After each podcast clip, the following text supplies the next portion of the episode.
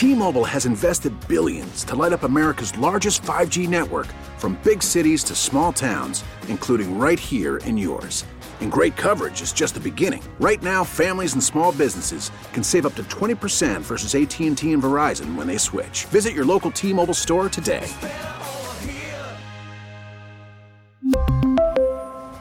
Plan savings with 3 lines of T-Mobile Essentials versus comparable available plans. Plan features and taxes and fees may vary. The Dallas Cowboys make an absolute mockery of the NFL's Rooney Rule with their interview process or so called interview process, and how pathetic are the numbers of minority coaches since the Rooney Rule was instituted in the NFL as a complete and utter failure. And also, Antonio Brown can't stay out of the news, can't get back in the NFL, but is he stepping into the ring? With a massive YouTube star. I'm Dave Briggs here on Home and Home at radio.com sports original. We're brought to you by Zip Recruiter. Check them out. ZipRecruiter.com slash enter the smartest way to hire in 2020. So Antonio Brown, maybe he should jump on Zip Recruiter. Guy clearly needs a job. Put out an album or at least a, a solo, a single. It was called Whole Lot of Money. It was god awful. I am no rap critic, but it was absolute utter garbage. Clearly, he doesn't have a whole lot of money, but needs a whole lot of money if, in fact, he is jumping into the ring with YouTube star Logan Paul. If you don't know, Logan Paul became famous on Vine those short videos he put out there. A really a prankster, an internet prankster, if you will. Then turned to YouTube, where he has 20 million subscribers, makes millions of dollars on childish and sometimes idiotic and sometimes offensive pranks. But the guy is, above all, entertaining. Logan Paul has also turned to fighting, fight another YouTube star, KSI, and now is turning to MMA in 2020. But Antonio Brown, yes, the former Steelers and Patriots and Raiders wide receiver, challenged Logan Paul on Twitter, and the greatest comeback I have ever seen from Logan Paul, who is clearly a, a bright man, says, I'll drop you faster than the Patriots. That is an outstanding comeback to Antonio Brown. I'm not sure who wins this fight, but this is one I'd like to see, Ross. And you? Yeah, I mean, why not? I mean, I, I in general like fights. I in general like watching people go after each other. Um, I think it's entertaining. Why not? Um, and uh, honestly, with Antonio Brown and some of the things that he's been accused of, and some of the things that we know he's done, I wouldn't mind seeing him get punched in the face a few times. I'm not talking about like a serious injury. But I wouldn't mind seeing Antonio Brown take some shots to the face or the body. Heck yeah, why not?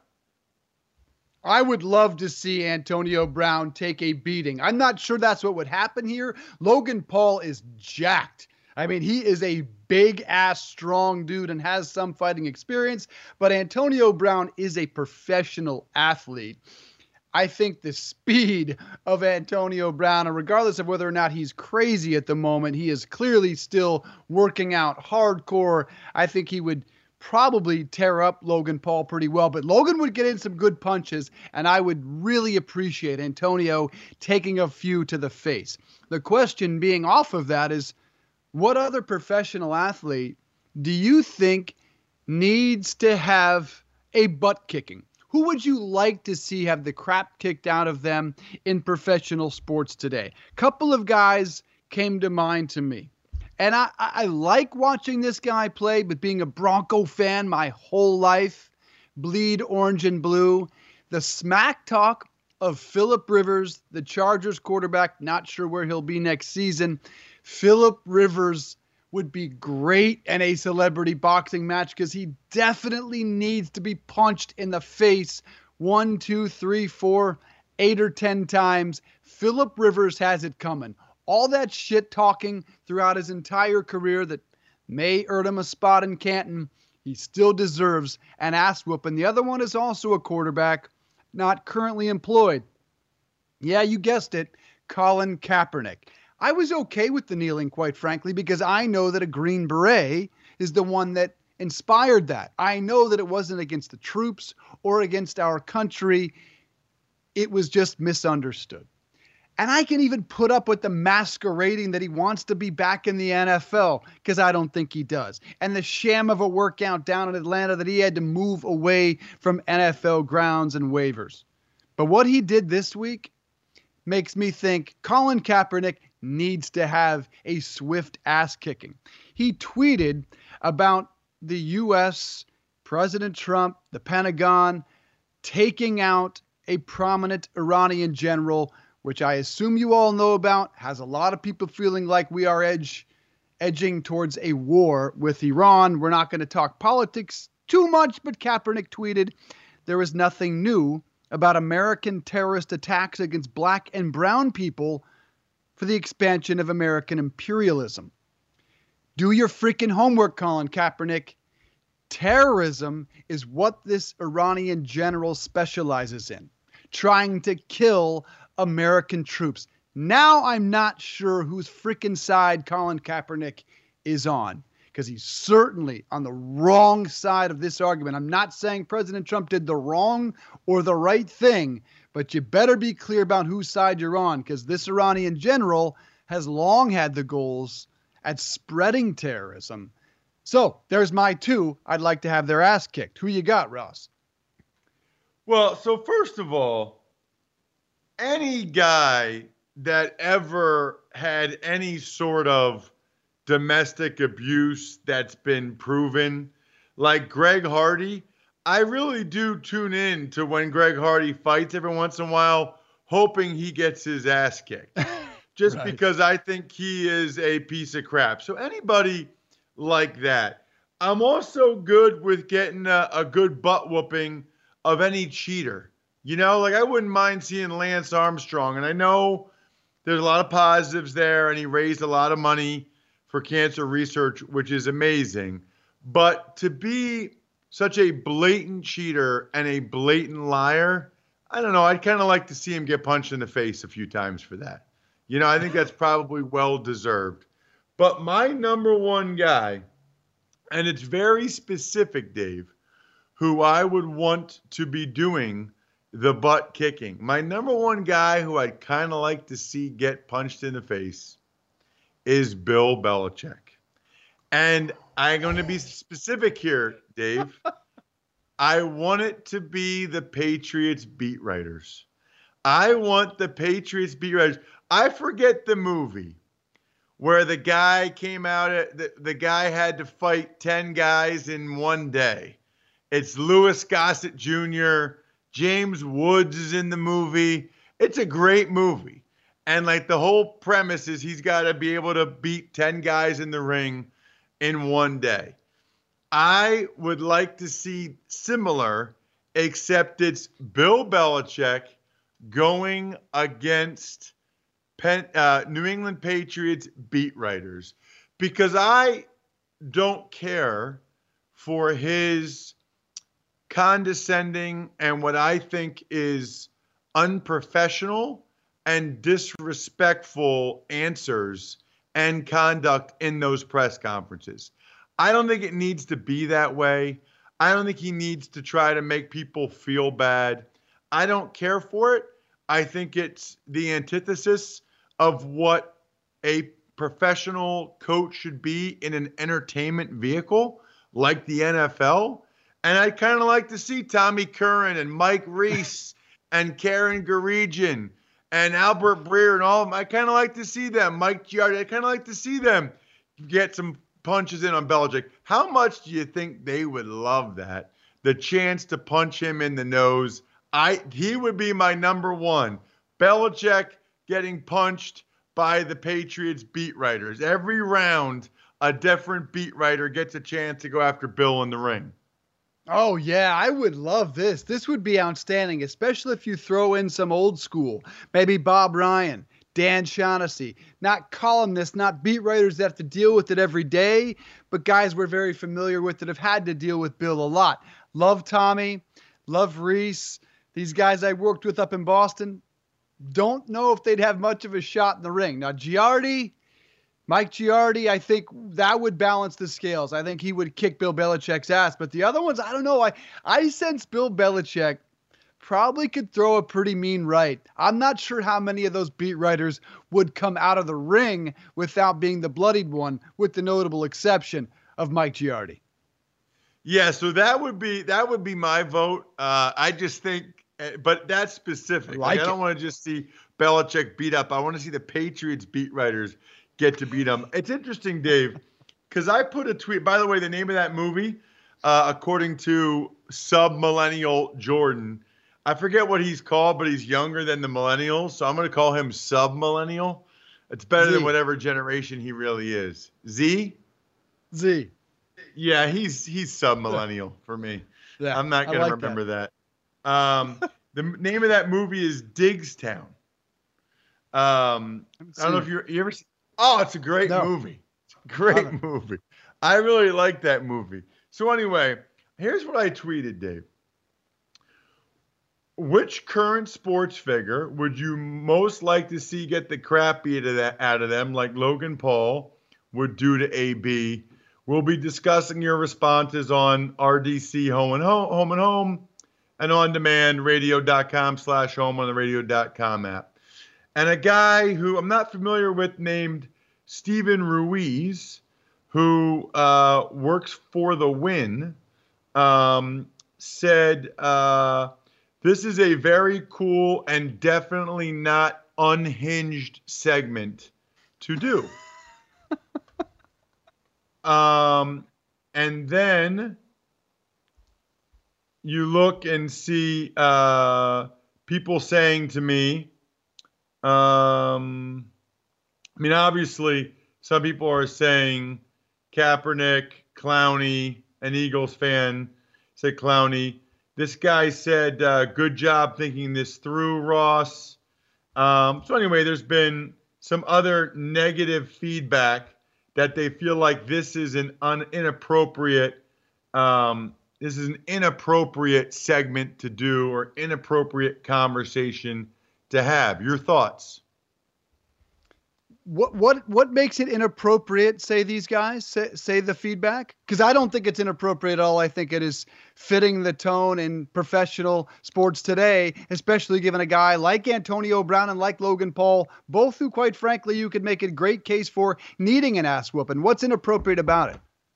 Uh, i don't know. They're, they're just saying uh, cool and uh, not unhinged segment to do. Um, they didn't like that uh, the one guy said Clowney have his head bashed in to end his career. Clowney is a POS like his felon dad. Uh, somebody said tie between Cam Newton and LeBron. Uh, somebody said that's easy. That hypocrite, Colin capitalist, cut as there a four stringer, blah blah blah, etc. Um, one guy said this is like quote, name the black dude that did you wrong most recently for these folks. Obviously, you and I um, both uh, went with white guys. Not that that matters, but I don't know. I'm, I'm just telling you the responses. So um, people did not like it. I, I guess they feel like it is promoting um, violence on people, which they think is uh, inappropriate? I don't know. Maybe we can have Give them on. A, Maybe we can discuss it. Give me a break, people. I mean, we're talking about violent professional sports. We embrace all that. I, if we were talking about, if we were making light of domestic violence, if we were suggesting a man and a woman at the ring at the same time, this is utter nonsense that there's any negative feedback to the suggestion that we'd like to see certain professional athletes take a beating. I love it. I embrace it. You're all wrong, but I appreciate the feedback. I do find it interesting uh, that Cam Newton is one that was mentioned on your Twitter feed. And when I looked up the most hated athletes in professional sports, Cam Newton came up and LeBron came up and, and Tiger Woods came up. And I was just surprised at that. I don't really know. Yeah, I, I get there's a brash swagger to Cam Newton, but to to hate a guy, to really dislike. I don't really see what's that dislikable about Cam, a guy who's been a warrior throughout his career, uh, Tiger Woods, unless you go back to the time at which everything went south. LeBron James, maybe they're going back to the time that he took his talents to South Beach. But I like this discussion. I think we should get more feedback from the viewer. And yes, we should get Belichick versus the beat reporters in a ring. Do you? And lastly, uh, Philip Rivers. Like, how do you think he'd fare? Like, do you think Philip Rivers would, would kind of laugh it off? Like, I think he'd actually welcome the challenge. Like, he gets that he's being a prick out there. No, I think I think Philip Rivers. Uh, I, I'd like to see Philip Rivers throw a punch. Now, I hope he throws a punch better looking aesthetically than how he throws a football. you know, he kind of throws a football like like that, like uh, like I hope he throws a little bit more of a straight straight right or straight left and not coming like that from the outside. Uh, that's actually pretty funny to think about. Um, but yeah, I think I think Philip Rivers would would get. I mean, it. You know, there's some. You're now you're a Broncos fan, so you've seen him especially talk trash to your team a lot, which I think enhances it. But yeah, I do think there's a decent amount of people that would kind of like to see Philip Rivers in a ring, getting the crap beat out of him because he's always talking trash. And I think it bothers people. Maybe you. They doesn't swear. He says "dad gummit," and he's, you know, it's like it almost makes it worse. Yeah, and, and, I'd like to be the guy that steps in the ring with him, except, dude, I think he'd probably kick my ass. I mean, I'd probably have to train for a good year to just survive Philip Rivers. And, you know, these skinny guns, man, I, I, I'm not in great shape to step in the ring with Philip Rivers. So it'd need to be like, oh, I got one. I got one because he's a former Broncos quarterback that I still feel like I would like to see him take a few punches. Jay Cutler versus Philip Rivers. Boom. That would be fantastic. That is made for pay per view. What do you think about that potential matchup? Cutler Rivers. I would love it. I would absolutely love that. Because you know what? Similar to how I feel about Belichick, I'd kind of like to see Cutler get punched in the nose too. Uh, you know, I've seen the way he's handled the media and other people. In fact, I've seen one really bad uh, interaction with Jay Cutler and a ball boy, actually. So I would like to see him get punched in the face. Absolutely. That would be terrific. Thank you very much. All right, we got to get to some sneaky breaking news after a break. A guest who was just on Home and Home, Pete Thamel, breaking some big news about a college coach headed to the NFL. There's a lot of guys that could be. We'll discuss who it is, and then we'll turn to Adam Kilgore, Washington Post, who's going to tell us what a joke the Rooney Rule has become in the NFL the absence of black coaches, and the Dallas Cowboys make a mockery of that rule with their so called interview process. Not a fair hiring process after the break, Ross. But a fair hiring process is to be had thanks to ZipRecruiter. Not just a fair, but a terrific one. ZipRecruiter sends your job to over 100 of the web's leading job boards. They don't stop there like the other places do. With their powerful matching technology, ZipRecruiter scans thousands of resumes to find people with the right experience and invite them to apply to your job. As applications come in, ZipRecruiter analyzes each one and spotlights the top candidates so you never miss a great match. ZipRecruiter is so effective that four out of five employers who post on ZipRecruiter get a quality candidate through the site within the first day. Right now, our listeners can try ZipRecruiter for free at this exclusive web address, ziprecruiter.com slash enter. That's ziprecruiter.com slash E-N-T-E-R. ziprecruiter.com slash enter. ZipRecruiter, the smartest way to hire.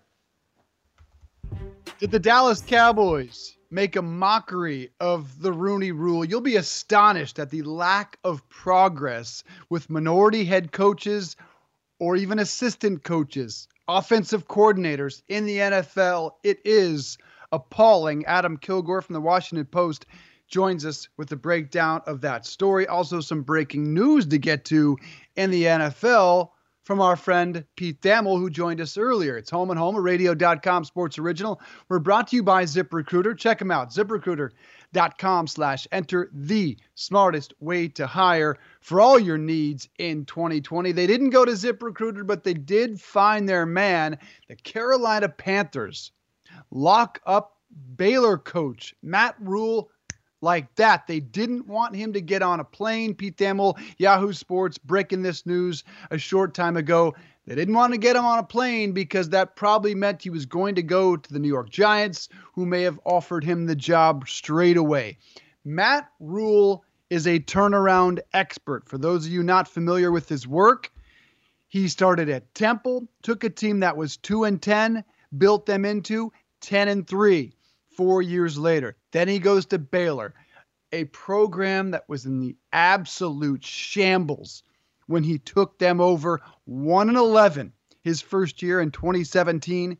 But by the last year 11 and 3 you know they went to a big time bowl game they came up short to georgia 26-14 i think of rhule I think of the smock. It is one of the most unique pieces of clothing I've ever seen on the collegiate sidelines. It is that infamous Baylor smock. Hopefully, they can get him one from Nike that has Carolina Panthers on it. What do you make of the hire, Ross? So I, I know Matt Rhule very well personally. Uh, he's an awesome guy, and he is a terrific football coach to do what he did at both Temple and Baylor is extremely impressive. He also does have some experience in the NFL with the New York Giants. You know, he had told me a while ago that he liked coaching in the NFL and that he would love to be in the NFL again, um, you know, privately, and feel comfortable saying that now that he's going back to the NFL.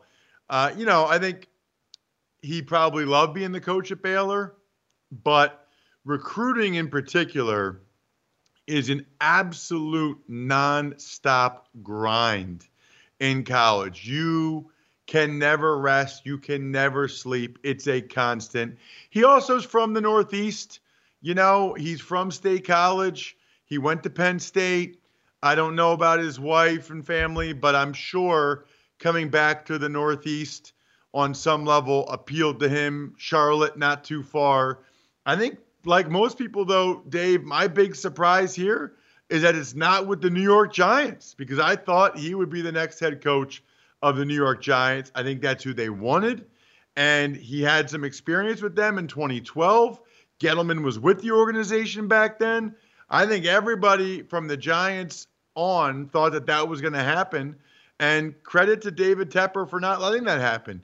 He didn't take the time to interview McDaniels. He felt like Rhule was his guy and did not want to take any chances, not even let him go to New York. Kudos to Tepper for getting his man. And it once again feels like the Giants are left holding the bag.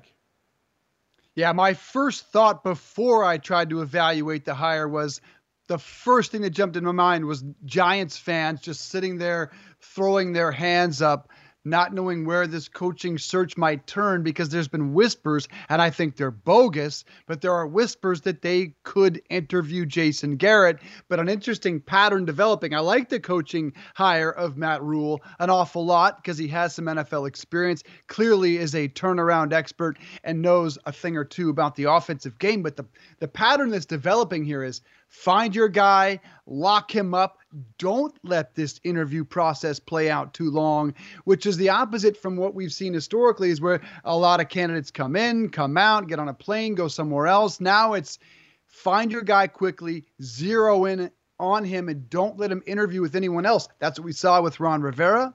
That's what we saw with Mike McCarthy. And now that's how what we've seen with Matt Rhule. Three major hires with really no process whatsoever. Find your guy and lock him up which kind of begs the question what is the point of the Rooney rule in the NFL trying to encourage the hiring of minority coaches. It is an absolute joke. It is a mockery right now. Let's talk about that with Adam Kilgore from the Washington Post, who wrote about this in the Post. Adam, good to have you on the program. It's Dave Briggs and it's Ross Tucker. Um, this process that we've seen play out with now three head coaching hires in the NFL, and specifically the Dallas Cowboys interviewing Marvin Lewis, are they making a mockery of the Rooney Rule? Well, that's hard to answer because I think you have to know the intent and what's inside, you know, Jerry Jones's and Dave Tepper's and, and all their, you know, hearts and minds, and, you know, when they go to interview uh, Marvin Lewis or Eric Bieniemy, who, who interviewed in Carolina. Um, you know, I, I think from the outside, I, I'm willing to say that those are um, legitimate interviews and not, you know, a, a token interview, and that um, that they abided by the Rooney Rule and the Rooney Rule is, um, you know, doing its job in the process. I think you have to just look at, you know, whether or not the Rooney Rule is being, um, you know, the, the spirit of it is being followed. Um, I think you have to look at the results, and the results are really bleak for um, diversity, especially um, African American coaches in the NFL right now. So, Adam, for people that didn't get a chance to read your outstanding story at the Washington Post, and we encourage them to do so, can you sort of summarize where the Rooney Rule is right now and what you think the issues are?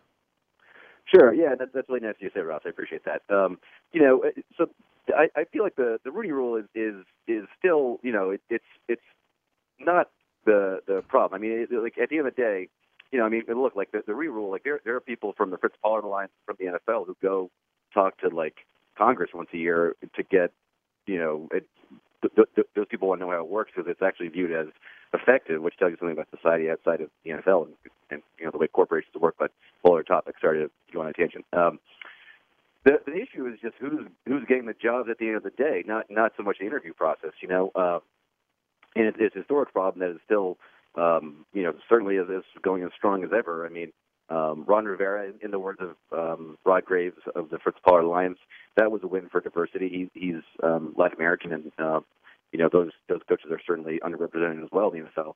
But you know, you look at the past three hiring cycles, if you include um, you know the one that's happened this year, at least part of it, and African American coaches are just not getting hired um, to be head coaches, and that problem is, is totally tied into um, sort of makeup of uh, offensive coaches and, and the people who are in positions, you know, to, to coach the quarterback and to call plays and to be offensive coordinators.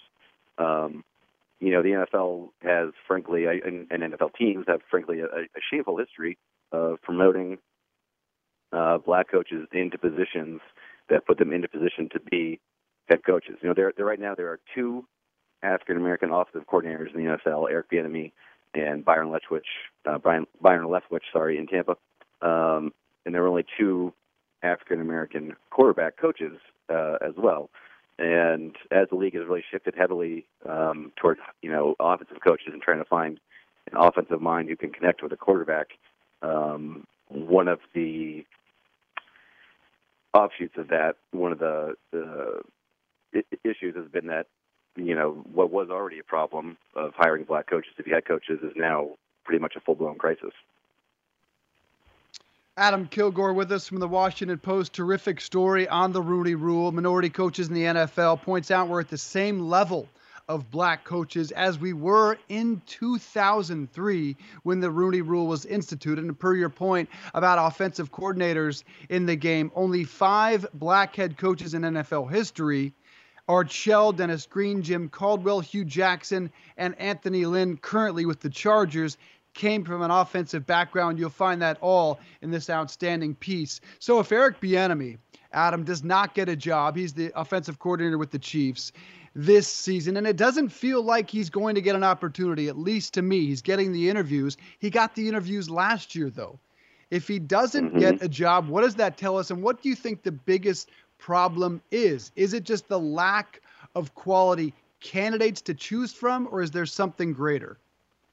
Yeah, I mean, I think it's something greater because I, I don't think there's a total lack of, of quality candidates. You know, I mean, they're not as high as number as like you know white guys who are calling plays and being coordinators, but you know, like Matt Rhule is, is a great coach. Like I would not never cast aspersions on that hire at all. I mean, his, his results speak for themselves.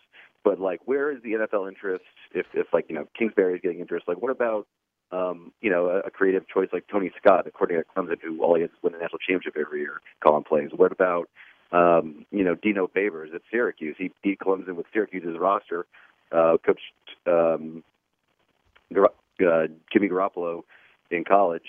You know, he's like a sort of a very, you know, innovative guy with RPOs and air raid and all that. But where is their even sort of like rumored interest? You know, um, and I think at the end of the day, it comes goes back to um, you know, the guys hiring the job. I mean, it is a league issue, but it comes down to um, the teams themselves. You know, at the end of the day, all the owners, um, except for Shad Khan, are white. Um, all of the GMs, except for Chris Grier, are white. Um, and you end up sort of hiring who you know, and um, you know, it just you, it's not not trying to break any sociological news here, but like, you know, that's just if you're if you're a white rich man, you probably um, are uh, you know conditioned to you know choose the white guy. Whether that's uh, I don't think it's like overt racism. It's just um, you know sort of a, a systemic issue that um, you have to sort of like work consciously work beyond, and I don't think that's that's happening. Um, you know, and with with Bieniemy, you know, the Tony Dungy told me a story that I think is really um, resonant. Uh, when, when he was talking about Eric and his chances, you know, he he, he went back to like the the Packers of the early 90s and then mid 90s when Mike Holmgren was having success and you know his staff became a real factory of head coaches. You had Mariucci, who coached there, took a year at Cal, ended up being the head coach at uh, San Francisco. You had uh, Andy Reid came out of there. He was a very high profile coach, wasn't a coordinator, but you know was was a top offensive assistant for Mike. Um, got a job at, at Philadelphia. Up next in that sort of pipeline was Sherman Lewis. Um, he was a coordinator, didn't call plays. He was black and never got a head coaching job um, despite interviewing a whole lot of places. And that was what Tony was relating to Eric was saying that, yeah, I think he's got a chance to be a head coach. He seems to be a hot name. Um, but, you know, this has happened before. And the excuse when Sherman Lewis wasn't hired was, well, he didn't call plays. It's like, well, you know, you know, uh, Mike Holmgren was calling the plays when Mariucci was there. He was calling the plays when, um, um, sorry, I could, uh, you know, when when, when both those coaches were there, it's the same thing in Kansas City. People people want to say that, you know, use the excuse or the reason that, um, well, you know, Eric Bieniemy isn't calling plays in Kansas City. Well, neither was Doug Pederson, and for a lot of his time there, neither was Matt Nagy. They've had great success; those were great hires. And the the next person in line is Eric Bieniemy. If you want like a proven sort of like formula for a head coach in the NFL, the guy who was under Andy Reid and uh, coached the MVP Patrick Mahomes you know, even though Eric doesn't call plays, he's in Mahomes' headset. Um, he's a he's a great candidate, and you know, at the end of the day, you have to ask yourself like, what's the difference between Eric Bieniemy and uh, the guys who came before him?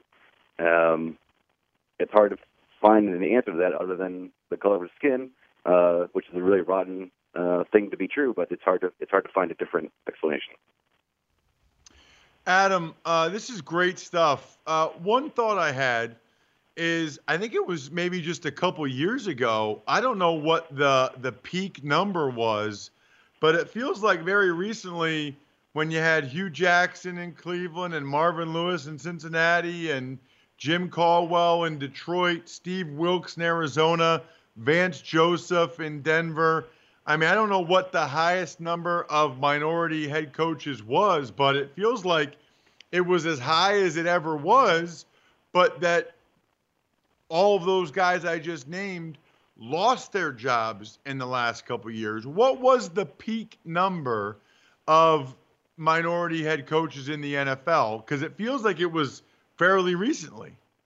Yeah, it was. It was. A, it was I got to like eight. Um, you're right. Not not too long ago in like 2016. But I think what happened is it really is related to um, the sort of like offensive coaching pipeline. You know, that as the league went heavily toward offense, uh, you know, hiring coordinators, you know, hiring quarterback coaches, friends of Sean McVay. Um, like all of those positions were filled by white guys. Um, and historically, just like there's been, um, you know, whether it's a systemic bias, whether it's, you know, a lot of it relates to, you know, a generation or two ago when black players were not getting opportunities to play quarterback, especially as as backups in the league. Um, I think that's that's really spinning forward. Like those are those are the people and players who end up becoming coaches. I mean, like backup quarterback is like the ultimate incubator for being a head coach. I think like you know seven or eight coaches right now in the NFL were, were back with quarterbacks. And, you know, Doug Pederson was a, was a great back with quarterback. He's a good example. Anyway, so I think like that is not the whole reason, but it's definitely a sort of interesting factor. Um, that so again, to answer your point about where all the black head coaches were going, most of those, if not all of them, um, aside from Hue and Anthony Lynn, they were all coming from the defensive side of the ball. As it's become now in vogue to hire offensive coaches, yeah. um, you, like you know the, the the candidates who are minorities uh, aren't there. And and and to, to your point too, I think it's really telling about who gets second chances. Um, the only time in NFL history when a franchise fired, uh, or sorry, when a franchise lost a minority head coach and then hired a, head, a minority head coach to replace him was when the Colts went from Tony Dungy to Jim Caldwell, and Dungy retired. Caldwell was the OC. They they moved him up, and um, you know, so it, it it that to me really does feel like you know a lot of these franchises, whether it's consciously or not, think, okay, we checked that box. We have our head coach. Now let's move on to something else. And they're not keeping yeah. open mind and trying to find the best, the, the very best guy, regardless of uh, skin color. Hopefully what can change this process is the fact that right now arguably the three best quarterbacks in the game are black russell wilson patrick mahomes and deshaun watson. You've got Jameis winston kyler murray dak prescott. So maybe uh, everything begins to change. But you bring up jim caldwell as did ross i think which is an interesting case. In detroit Caldwell posted three winning seasons, led the Lions to their first 11 win season since 91, twice made the playoffs. He was dismissed after going 36 and 28. Matt Patricia is being retained 9, 19, and 1. It look, we're, we're tiptoeing around the word. Is there racism in the system? Why would Pat, Matt Patricia get opportunities Jim Caldwell didn't get when he far outproduced him? Yeah, I do think there's there's racism in the system. I don't think it's like overt racism, but I think it's the kind of subtle racism that infects you know, pretty much every corner of American life. Um, and to think that the NFL would be immune from it, um, you'd be you'd be wrong. Despite some some efforts on the part of really hardworking good people to uh, overcome that. Um, again, it goes back to at the end of the day, like you know, there's 32 or sorry, 31 um, rich white guys who are making almost every hire, and you know, like they're going to decide at the end of the day. And so, you know, as as much work as you want to do, and as much um, you know, information you want to put out. I think that the, the Jim Caldwell example is perfect. I mean, he's been to a Super Bowl. Um, he made the playoffs in Detroit, which is like a miracle. Um, uh, you know, and he coached Peyton Manning. Like, there's there's so many reasons that, that things that make him a good coach. Like, he he took a year off after getting fired, and now he's a he's a he's on staff in Miami. But like, why would you know? And I'm, this is not like a knock on Mike McCarthy, but like, if you're gonna if you're gonna if, if Mike McCarthy is like a really hot candidate, like what is the as far as like their results and you know like Ross, you're, you're you know more about football and you know people in the league and what they think about certain implications and styles and all that, but like yes, based on like results um, broadly, like wh- why is Jim Caldwell not a, not getting you know a, five interviews in this cycle? Um, you, you know, he it's just it, it it's kind of maddening when you when you start talking about. It. You kind of go in circles, but you know, at the end of the day, like I said, it comes back to who's doing the hiring, and um, I, I don't. Again, I don't think like you know any NFL owner is up in their office thinking like, well, I'm definitely not going to hire a black guy. But I do think that they just there's certain comfort comfort with certain um, people um, that they feel, whether that's um, I, I think probably most of it is subconscious, but it's there, um, and there, there's really no you can't deny it based on on the results. Yeah. Yeah, I, I would just say, Adam, I, I do think it actually more than anything else, it's it goes it's from the quarterback coaches and then the coordinators, and mm-hmm. a lot of that goes to who played quarterback 20 years ago because mm-hmm. that's who gravitated to the quarterback coach position and then coordinator, et cetera. I mean, you don't see a lot of former offensive linemen becoming NFL head coaches either, because not a lot of them become uh, NFL offensive coordinators. So I do think that's part of it. My last question is just the Rooney Rule in general and mm-hmm. how it's perceived among African American head coaches in particular, African American candidates, I should say in particular, because I feel like on some level it would bother me if I felt like I was only getting the interview because of the Rooney rule. Now, I know it would still be incumbent upon me to prove myself to them anyway, but I'm just curious about what their perception is of quote unquote token interviews because of the Rooney rule. Yeah, yeah, no, I, I think that's one of, of many frustrations, and it's a, it's a big one. Um, you know, I, there there are definitely uh, you know candidates in the past who have been offered interviews and, and turned them down for that reason, just because they feel like you know this is this is BS. Like I'm not going to let you use me just but you know to, for this charade. Um, you know, that being said, you know, I, I know like you know I think uh, I think it was Tony Dungy when I was talking to. Him. He said that he encourages coaches, even if they do feel like it's a token interview, to do it because your name's your, your your names gets out there. Other other people see it. It's good practice. You know, I think those those coaching interviews are are hard work. They're grueling, and you got to be prepared for them. And doing one, even if it is going through the motions, it actually it actually is useful at at the end. So there are some coaches who, you know, maybe on principle don't want to do it, but realize like if there's some practical use for it. Um, and that's honestly part of the rule too. Look, I mean, if if a team, you know, knows has history with a coach, knows they want to hire that coach, um, you know, that's I think that's like fair. I think that's naturally part of the process. Um, you know, if and if they have to hire or sorry interview um, an African American coach, uh, you know, and it's a little bit of a kabuki dance. That honestly, at the end of the day, like it is frustrating, but I don't think it's the worst thing. I think it's like part of the way the rule works. Because what you want is you want just people to be more open-minded. You want like when an owner you know, sits down to make his list, and he under, you know, he's heard this name out there, and is thinking of that person as a potential head coach, which may not have happened if they got that interview, whether it was token or not. So it is, yeah, it is. There's a lot of like BS to those token interviews, um, but there's actually some practical use as well. I think that's like part of why the Rooney Rule sure. um, is, is a is a good rule. So it's it's an interesting. It, it is kind of interesting because it's like it's like it's uh-huh. it's it's crap, but it's also you know in a roundabout way, sort of like helping promote some more diversity. Sure, and I, I, think it is helpful for Eric Bieniemy's name to resurface and for him to go through the process. But when Marvin Lewis is 0 7 in the postseason, and everyone from coast to coast, let alone in Dallas, knows he's not getting that job, in that case, I do believe it's the mockery because no one in Dallas would accept that hire. But it is a great conversation to have. It's a wonderful piece in the Washington Post. Adam Kilgore, read him there. Follow him at Adam Kilgore WP on Twitter. Thank you, my friend. Appreciate the time. Hey, thank you guys. I appreciate it. Really good conversation. Excellent piece on the Washington Post. Three hires. We have Ron Rivera going to Washington. We have Matt Rhule now going to Carolina. And of course, we have Mike McCarthy, who lands with the Dallas Cowboys. Yesterday, we asked you, how would you grade if you were Ross Tucker sitting on the beach in San Diego and held up a sign about the chick walking by you named Mike McCarthy? What would you grade it?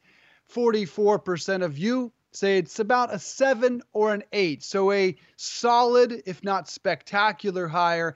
In second place, though, is that word meh that the Dallas people, 105.3 The Fan, they basically said it's a five or a six. Very few of you agree with me. It's a nine or a 10. 16% of you, I think it's a great hire. How'd they seal the deal? Jerry Jones sealed the deal with the sleepover. He's 77, Mike McCarthy's 56. It's unusual, but what the hell? It worked. I'm a big fan of the sleepover. I sometimes try to get, you know, uh, other families to spend the night here at Ross and It's like, dude, we, we got we got a house, we got we got a bed, you know, just ease up. It's just because I never want the party to end. Sleepovers do bring back some fond memories of childhood, though, do they not? Oh my gosh. I, you know, I don't know when it started, Dave. Maybe fourth grade, I want to say. I yeah. don't know if it was yeah. earlier than that. I feel like fourth grade through about seventh or eighth. I, I, I think almost every weekend night, I either slept over somewhere or they slept over at my place. I mean, that's just what you did oh, yeah. in that age range. Now, you have kids that are of that age, so you can speak more to experience. But Oh my gosh, did we have a lot of sleepovers back then? And I remember, Dave, almost every time. Here's what I remember about sleepovers. Number one, we would order pizza time pepperoni pizza. Pizza time was fast and cheap and probably not of the highest quality, if we're being honest. We would load up on Mountain Dew. I think you got like Ugh. two large pepperonis for $9.99. Load yep. up on Mountain Dew, Doritos. If you didn't have a bag of Doritos, it was a failed sleepover. And then, Dave, it was a lot of video games. I mean, a lot of video games. And we would just crush pizza, crush Mountain Dew, crush Doritos, play video games. And I got to tell you, I am still well known, Dave, among my friends because because probably the pizza time pizza wasn't of the greatest quality and because right. of the high volume that I had there may have been a gas situation there there may have been some uh, it might have gotten smelly while we were playing video games. The stuff i admit on this show by the way is crazy. Oh. I, I never say any of this stuff anywhere else. I mean when i woke up this morning did i think i'd be talking about farting in fifth grade? No. No i did not think i would be mentioning no. pizza time and farting really loud smelly farts in fifth grade but here we are yeah, my memories are really about. I agree with the pizza, the soda, the chips, and the video games when I was younger. When I was older, I was a I was a bad kid. I mean, I was not a good kid. Starting in really seventh grade, and I my most infamous sleepovers, easily one in which we took out, stole whatever you want to say, my parents' car, had a friend basically joyriding in it got busted by the cops, ended up running through a field. Cops showed up at the house later that night. Uh, I was a bad, bad kid. So I, I, don't have the best memories of the sleepover because just a bad dude. Topping that is awesome. I didn't. I, I would never have pictured you like that. That's amazing. Yeah, dude. It it was not. I mean, starting in like late sixth, but really seventh, eighth, ninth. I was on the edge, man. I was a really bad kid.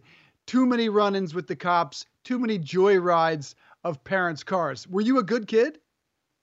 Um, overall, yeah. Overall, yeah. I mean, now look, I um started drinking and doing stuff like that in probably summer before 10th grade.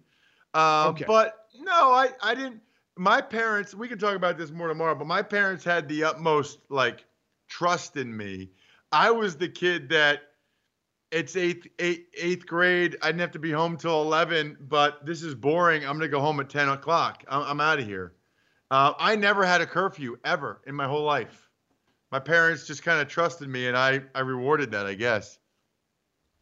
Yeah, I, I feel the same way. Um, I never really had much of a curfew. My parents put too much trust in me until they learned I was not worthy of that trust missed the sleepovers, but now I'm a parent and I see the sleepovers. It's still about pizza, trash food, and video games, only now it's on their own personal devices. They don't interact the way we did with video games. I'll see four kids in a room on their own devices with no interaction, though I guess they're all playing Fortnite together. So maybe it's maybe it's uh, basically stayed exactly as it was when we were kids a long time ago. That'll do it for us on a Tuesday for Ross Tucker. I'm Dave Briggs. Please uh, subscribe on iTunes. Follow us on RDC, Home and Home on Twitter. We'll see you on Hump Day.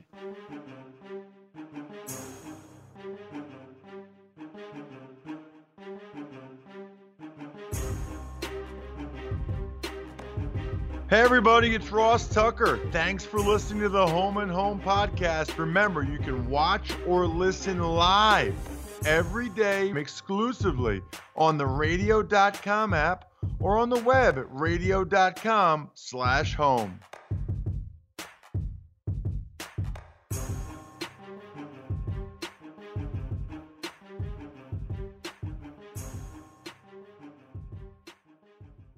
We really need new phones. T-Mobile will cover the cost of four amazing new iPhone 15s, and each line is only $25 a month. New iPhone 15s?